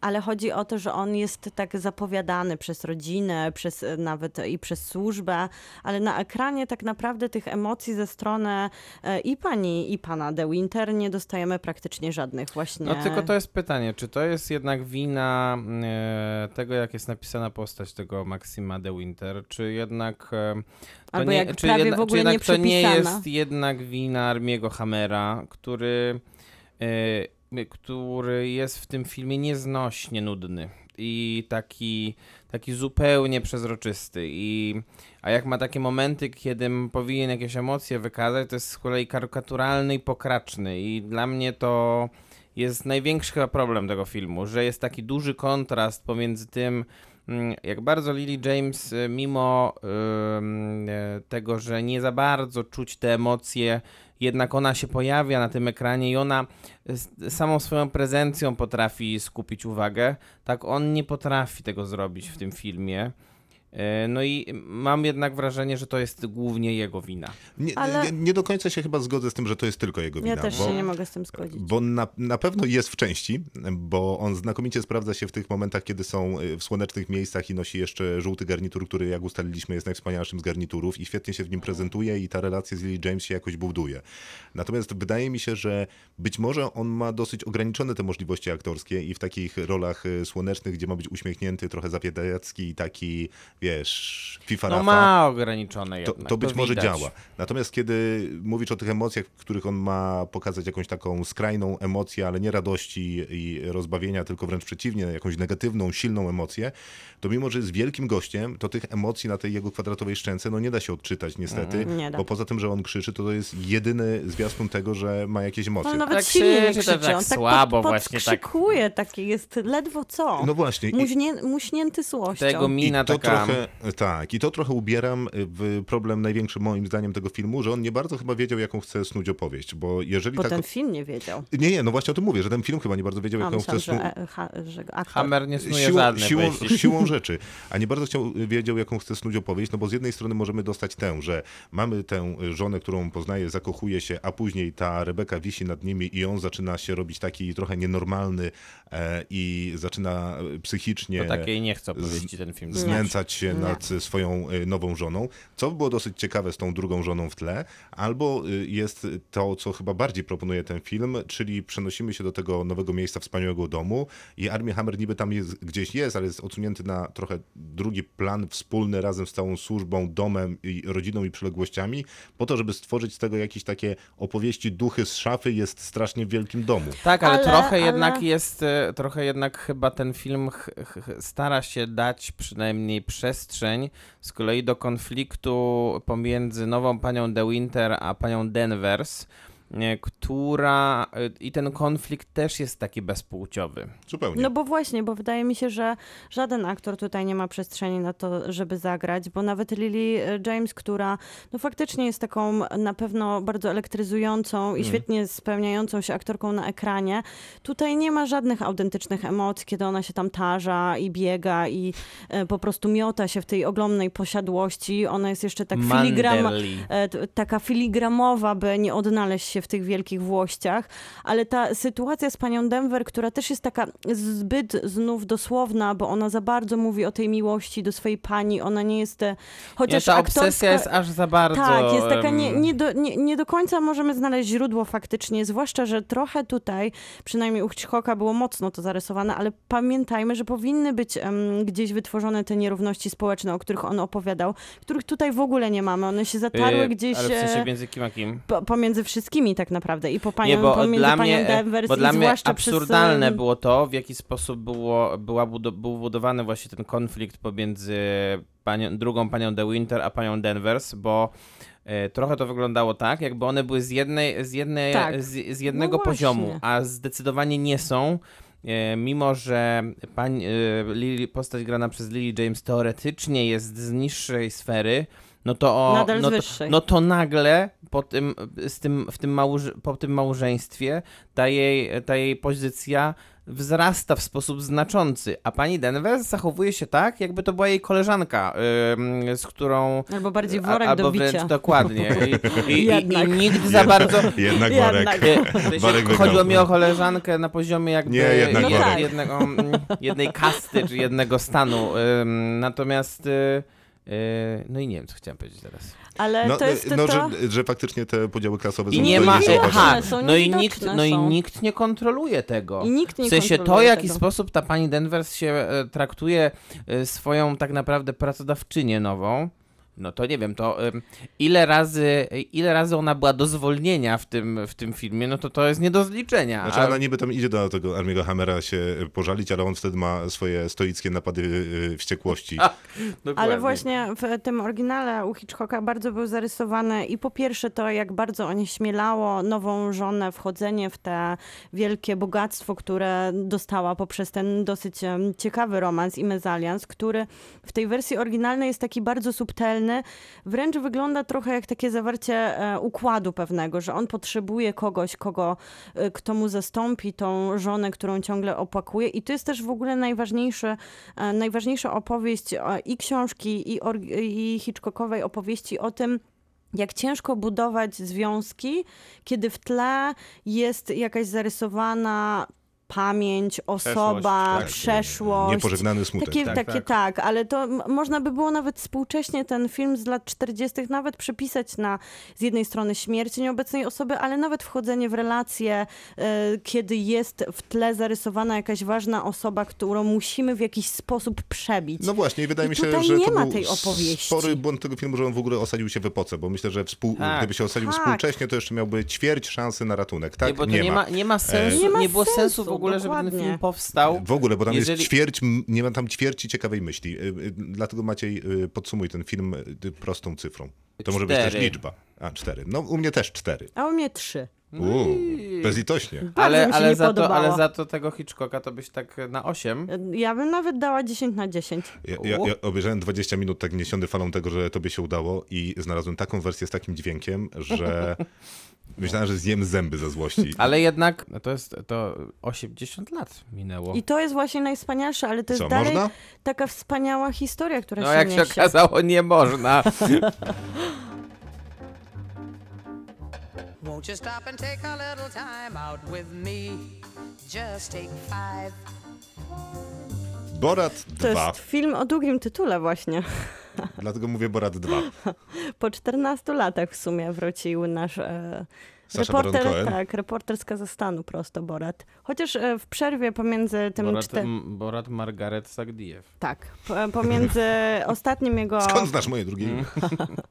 W przerwie pomiędzy jego ostatnim filmem jeszcze zrobił taki serial, w którym tak naprawdę widać e, dużo, widać dużo wpływu serialu w jego ostatnim, drugiej produkcji Boratowej, bo tam e, to jest opowieść o Ameryce, w której on się też przebiera właśnie tak jak trochę robi w Boracie dwójce, czyli troszkę zmienia tożsamość, chociaż jestem nawet w stanie uwierzyć, że to wynika z tego, że on jest rozpoznawalny na ulicach w Stanach Zjednoczonych, kiedy idzie za nim jeszcze kamera. Na pewno, że zwłaszcza jak jest w tym charakterystycznym szarym właśnie- garniturze. że ta scena, kiedy gonią go, jego, jego fanostwo go goni po ulicach a, amerykańskich, nie jest inscenizowana tak do końca. Kolejny film o Boracie jest dostępny na Prime Video. Pojawił się dla mnie zaskakująco i dla nas chyba wszystkich. Mm, Akurat y, tam, bo nie wiadomo było, co z tym filmem będzie, jeżeli chodzi o naszą polską dystrybucję, no ale jest, można oglądać. No i faktycznie minęło 14 lat. Sasha Baron Cohen y, wystąpił w paru co najmniej produkcjach, w których y, udowodnił, że nie jest y, tylko świetnym komikiem, ale też jest znakomitym aktorem dramatycznym. I ja będę uparcie bronił serialu Szpieg i jego ro- roli głównej, za którą Robisz zresztą to był... mniej więcej raz w tygodniu. E, bo to to- jest to twój warto drugi, dru, to jest, e, masz film? Pamiętasz, jaki masz film? Władca Paryża, obejrzałaś? I ser... No nie, i nie Dlaczego? widziałam To też przepraszam. szpiega. Przepraszam, jeśli chodzi o władców, władcę Paryża, Jednego władcę, no. to ym, już w poprzednim tygodniu Nie słuchacz pojawił się. powiedział nam, że mamy obejrzeć i to, i Braterstwo Wilków podczas jednego seansu wspólnie, więc o I teraz czym my rozmawiamy teraz? trzeba O terminach. dorzucić. y, y, O terminach. Później możemy zobaczyć y, Szpiega, za którego zresztą był nominowany do Nagrody Złotego Globa, tak samo jak y, w wypadku pierwszego Borata, gdzie skończyło się to Złotym Globem. go i podziękował swojemu e, swojemu Wspaniałemu. wspaniałemu Ojczyźnie swojej e, wspaniałej. Nie, nie, po- podziękował swojemu koledze z planu, temu takiemu grubemu operatorowi i opowiedział o tym, jak kręcili scenę, e, o której może nie będę opowiadał w szczegółach. Słusznie, bardzo słusznie Macieju, ale dziękujemy za ten tak zwany insight. No i był nominowany za pierwszego Borata do Oscara za za scenariusz. scenariusz Tak. adaptowany, Tak było. co jest jedną z najbardziej inspirujących decyzji Akademii Filmowej w historii. Takie też się zdarzają. E, Minęło 14 lat, w Stanach Zjednoczonych zmieniło się jakby wszystko i jakby nic. I też mi się wydaje, że mniej więcej taka. Mniej więcej taka teza jest y, Saszy Barona Cohena na y, aktualną kondycję społeczno-polityczno-ekonomiczną Stanów Zjednoczonych, a przede wszystkim ludzi, którzy tam żyją. Y, I jeżeli ktoś widział pierwszego Borata, to wie mniej więcej o co chodzi, bo y, Borat y, zaczyna swoją historię od tego, że akurat jest w gułagu za y, wydarzenia z pierwszego filmu, bo nie udało mu się y, y, Doprowadzić do glorii e, Kazachstanu. Dokładnie tym razem ma pojechać do Stanów Zjednoczonych po to, żeby wręczyć wyjątkowy dar prezydentowi Stanów Zjednoczonych Donaldowi Trumpowi. z Nie, wiceprezydentowi wice, Mike'owi wice. Pence'owi. Ale po to, żeby. Donald Trump uznał go za jednego z tych złych, y, czyli y, takich towarzystwa jak na przykład Putin, y, Tak. przywódcy Korei Tak Północnej y, i cała seria tych, którzy na tym świecie robią więcej, samo w zasadzie zło. No i właśnie to jest ta E, świeżość, no i- ponieważ... A to jest ta świeżość? Nie no, świeżością jest ten prezent, czyli nowa bohaterka, A. która jest e, Znaczy, wprowadzona do filmu. Najpierw prezydentem jest minister kultury Minister kultury, który jest zresztą małpą. Tak, to i prawda. geniuszem. Dokładnie. I zostaje zjedzony przez e, bohaterkę. Czy to był I dla mnie to spoiler właśnie nie jest do końca Nie. świeżość. Według mnie to jest, jakby nie mam wielkich problemów z tym Boratem Ale, y, numer dwa. Zatrzymaj tylko tę myśl na moment. y, I, I, pojawia się jego córka, czyli w tym wypadku aktorka Maria Bakałowa, która będzie, o, która będzie właśnie takim elementem, która który... jest jego córką. Który, córka, tak, Alter ego, Borata. y, al- tak, Borata. Jadą do Stanów i faktycznie ona ma być tym pre prezentem dla Pensa. Tak. I to jest problem fabularny. Bo, go nie, nie bardzo bo istnieje. istnieje fabuła. Mhm. W przeciwieństwie do pierwszego Borata, który był takim raczej zlepkiem skeczy mniej lub bardziej udanych, a raczej bardziej udanych, w których on po prostu tworzył taką mozaikę dotyczącą Stanów Zjednoczonych. Tutaj em, w pewnym sensie jest jakiś taki mikrozarys fabuły, e, i on jest zupełnie niepotrzebny.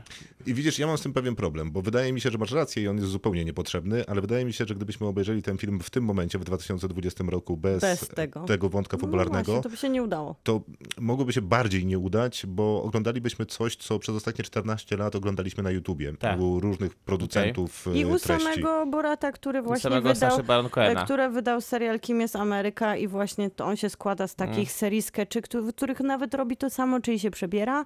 I gdyby Możliwe, tylko że problem to polega na jako- tym, że to nie jest wcale udane. No tak, ale chyba nie było innego rozwiązania, jak wprowadzić troszkę jakąś opowieść, która sprawi, że to jednak będzie coś innego niż 14 lat temu i będzie coś innego niż Czyli zbiór skeczy. sam pomysł fabularny nie jest udany, natomiast udana jest bardzo bohaterka. Świetna aktorka przede wszystkim. Tak, jest świetna aktorka, dobrze wymyślona postać, która em, jakby równoważy głupotę Borata w pewnym sensie, I bo oni świetnie i się- bardzo dobrze tak, współpracują na Jako ekranie. duet e, realizują na ekranie. No i z tą świeżością to ja mam taki problem, bo wydaje mi się, że ten drugi Borat y, jakby trąci trochę nieświeżością, bo kiedy ten pierwszy się pojawił, to był t- taką bombą atomową rzuconą Był. w świat Kina Dokładnie, tak w ogóle. A ten Borat drugi taką bombą atomową nie jest. y, W sumie Muszę jest tym przyznać, że samym. jako... Jest powtórką No właśnie, no troszkę. jest ty- tym samym, tylko 14 lat później, a jakby świat się trochę zmienił od tego czasu i jakby... Albo nie. Albo nie. I jakby Borat to całkiem celnie zauważa, ale nie zmienia narzędzi do opowiadania tego świata. A te narzędzia w moim mniemaniu te 14 lat później, kiedy je oglądam, no jakby częściej mnie żenują niż śmieszą, chociaż nie odbieram Oj, niektórym... ale niektóre cię śmieszyły. Tak, tak, tak, zdecydowanie. Niektórym scenom nie odbieram e, jakby olbrzymiego A ładunku która cię śmieszyła najbardziej? No, ja nie mam jakiegoś specjalnie wyszukanego y, poczucia humoru, więc myślę, że zjedzenie ciastka i Jest konsekwencji. zdecydowanie to znakomite. No. To naprawdę wspaniałe. Ale ja w ogóle mam jakiś sentyment do tego, że to działa już na tych O, znanych przepraszam, nam, jeszcze jedna. I że- tak, gdzie idzie, idzie śpiewać jako Joe Farmer. Czy... Oj, to jest też wyśmienite, tak. I piosenka jest kapitalna. Jest, jest, jest. Nawet sobie przewinąłem, bo miała dobry rytm. że jest, jest coś e, w tym, co się sprawdza, że trochę oglądamy to, co już znamy i to, co trochę wybrzmiało, ale z drugiej strony trochę zapomnieliśmy, bo 14 lat to jest długi okres czasu i wiemy, że oglądamy podobny motyw, prawie te same skecze, ale jesteśmy też często, wydaje mi się, ja przynajmniej jestem przebodźcowana takim nowym językiem, zwłaszcza tych skeczy i komedii, które są takie brutalne. Tutaj chyba ta opowieść o córce i ojcu, która jest prze, takim przełamaniem, trochę zdystansowaniem tylko obrażania Ameryki, śmiania się po prostu nawet nie z Ameryki, a słabości po prostu każdego ustroju i rzeczywistości, w której się znajdujemy. Takim nie, żartem nie, nie. może... Znaczy, y, y, w sensie jakby nie mogę się zgodzić do końca chyba z tym, że to jest jednak jakiś, jakaś wiwisekcja jakichś ustrojów. No, czy b- oglądając teraz w Polsce, jest oglądając teraz w Polsce Borata jakoś zadziwiająco ten oddźwięk e, kobiety, która w tym wypadku jako córka jest Okej, w zupełnie tak, uprzedmiotowiona natomiast, przez e, mężczyznę i nie ma głosu. Natomiast ta mozaika, Cała. którą znowu, e, znowu tutaj Sasha Baron Cohen tworzy, mm, no jest identyczna i to jest strasznie bolesne, wydaje mi się, z punktu widzenia Amerykanów, którzy e, niczego się nie nauczyli przez te 14 lat. Są takim samym krajem, w którym jest e, niesamowicie dużo ludzi podatnych na teorie spiskowe, których jest, w którym jest bardzo dużo rasizmu wciąż, w którym jest bardzo dużo ksenofobii, antysemityzmu. A to, nie jest, Wszystkich- a to nie jest trochę taka teza, jakby wiesz, że robisz sondę uliczną i Mhm. bierzesz mikrofon i kamerę e, i idziesz e, w Nowym Jorku zapytać 200 osób. e, Nie w Nowym Jorku. Czemu nie w raczej. Nowym Jorku? No bo to myślę, żebyś sobie Nowy lepiej Jork- po, poja, po, poradził z tą Nowy, wiwisekcją. Nowy Jork Ale nie, no może skończę myśl, a wtedy mi Mm. powiesz, że nie w Nowym Jorku, ale jeżeli chcesz nie w Dobrze. Nowym Jorku, to może być w Chicago. Dobrze. Chociaż w Chicago akurat może być problem z końcem mojej myśli, bo chcę pytać ludzi, gdzie leży Polska i pokazywać im mapę. A, E, I w Chicago, biorąc pod uwagę wielkość Polonii, mogą akurat wskazywać nieźle, a w Nowym Jorku może niekoniecznie, chociaż Polaków pewnie też tam nie brakuje. no ale nie No takich chodzi mi o to- Amerykanów pokazuje Sacha Baron Cohen. Nie, nie, a chodzi mi o to, że jakby, no wiesz, przed kamerą w zasadzie da się u- uzasad- udowodnić każdą tezę i, Mhm. i to prawdopodobnie będzie prawda, no bo ci ludzie faktycznie wypowiedzieli to do kamery, no ale ja nie chcę mówić, że taki jest świat, no ale jakby obrażając się na niego, jakby on się nie zmieni z automatu. Ale taki nie jest świat w ogólności. Taka jednak jest Ameryka, to jest co innego. To Ameryka nie jest wyekstrapol... Jakby nie można, wyró- nie, wydaje mi się, że nie można jednak porównać świata do Ameryki. To tylko Amerykanie robią. Okej, e, no ale nie stawiajmy tezy, że e, Borat jest reporterem, który pokazuje, jak wygląda Ameryka. No w pewnym sensie pokazuje ją, jej tam tą najbardziej e, skrajną i okropną stronę. Tą, którą on sobie wybrał, żeby tak naprawdę zdemaskować, bo jest to trochę taki przykład Nie, no ja e, rozumiem, co- słynnego ja dokumentalisty rozumiem, co on Mura, robi. że on wybiera sobie po prostu To takie jest, taki, sytuacje, to jest taki trzeba... dokumentalista jak ten, jak Ulrich Seidel na przykład trochę. Ale No może. jednak robi coś w tym filmie, co na pewno nagłośniło samą produkcję, czyli no, prowokuje e, w tym momencie prawnika Donalda Trumpa do pewnej sytuacji, która no, można by było ją podważać, jak to teraz e, jest robione ze strony... em, Ale to sam Rudy Giuliani tylko stara się to robić. To jest jakby nie do obrony, wydaje mi się. Nie, nie, to jest absolutnie nie do obrony, bo mają tam Dokładnie. 20 kamer. Kto obejrzy film, będzie wiedział, o jakiej scenie mówimy. E, Zaznaczmy tylko, że Giuliani na Twitterze, kiedy ta sytuacja się wydarzyła, napisał, że faktycznie jakiś mężczyzna wtargnął do jego pokoju w czasie wywiadu.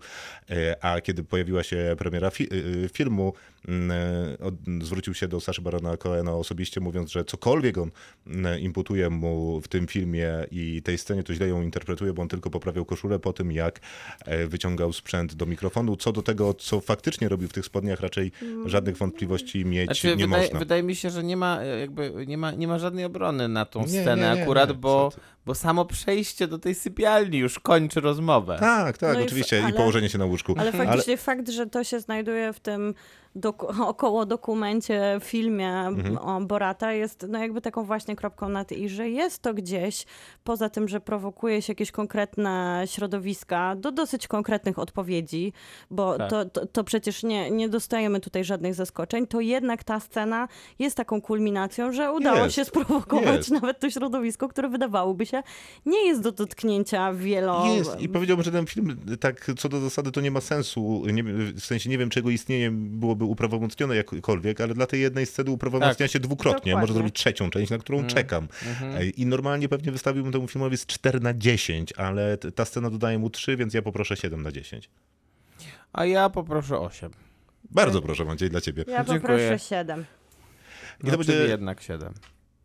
Nie, ale ja zostaję przy 8. Więc jednocześnie zapraszamy na naszego filmu, na naszego filmweba, gdzie są wszystkie filmy i seriale, które A jeszcze i ostatnią rzecz powiedzmy No. tylko. Jest to najlepsze wyjaśnienie pandemii koronawirusa w historii świata. No i ten finał, bo właśnie nie powiedzieliśmy o, nic, o nic o finale, a finał jest po prostu jest po prostu to wspaniały. mistrzostwo świata. zabawny. Akurat to punkt. jest mistrzostwo świata. Tak, Poza tak, tym jest tam bardzo dużo to, dobrych że, rzeczy. że on nagrywał to w trakcie pandemii i komentuje to tak uroczo, myślę, że dodaje jeszcze kolejną. To, że pandemię Kolejny stworzyła plus. Hillary Clinton, to jakby też jest udowodnione w tym filmie, prawda? Więc no, jakby nie ma o czym dyskutować. Pojawiają się głosy, które tak mówią.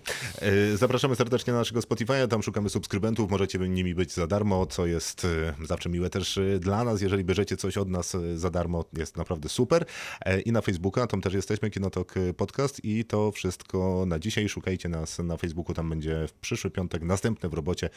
Krzysztof Majewski, dziękuję bardzo. Józef Bożek, dziękuję. Maciej Stasierski, dobranoc. Kinotok. Tuż przed wyjściem do kina.